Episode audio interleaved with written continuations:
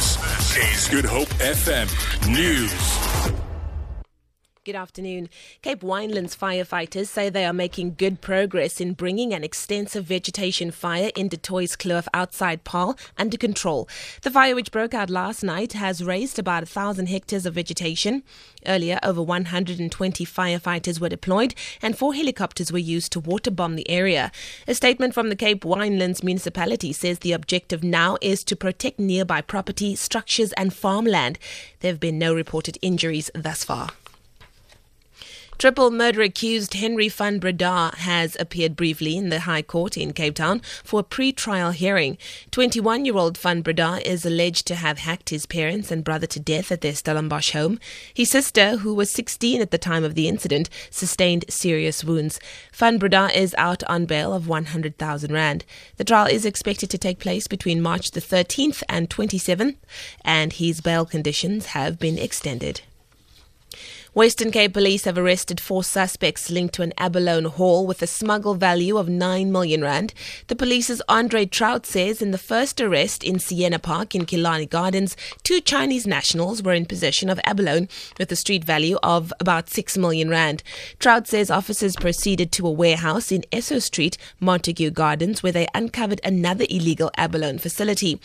Two Malawian men were arrested after numerous crates of abalone with a value of 3 million rand were found in a refrigeration room. Suspects will appear in court on Monday on charges relating to the Living Marine Resources Act, including the illegal possession of abalone.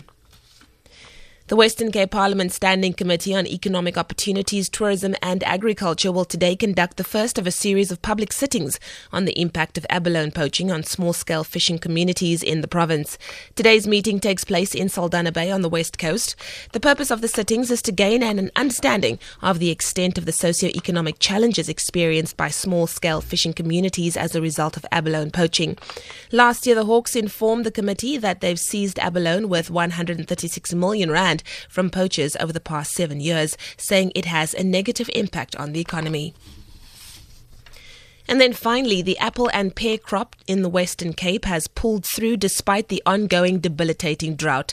The apple crop is expected to be up 3% from last year, while pears are expected to break even. But farmers had to adapt to ensure fruit that will be acceptable to both the local and export markets. Pear producer from Wolseley in the Western Cape, Nicholas Dicey, was worried about the effects of the drought on his crop.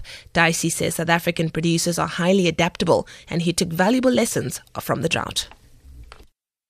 We are a bit worried this year. We're not out of the drought, so we'll continue with that. And also, what we've learned is I'll never give too much water again because we know every year it could be the last bit that you get. So um, we will continue learning and doing the right thing as far as irrigation scheduling.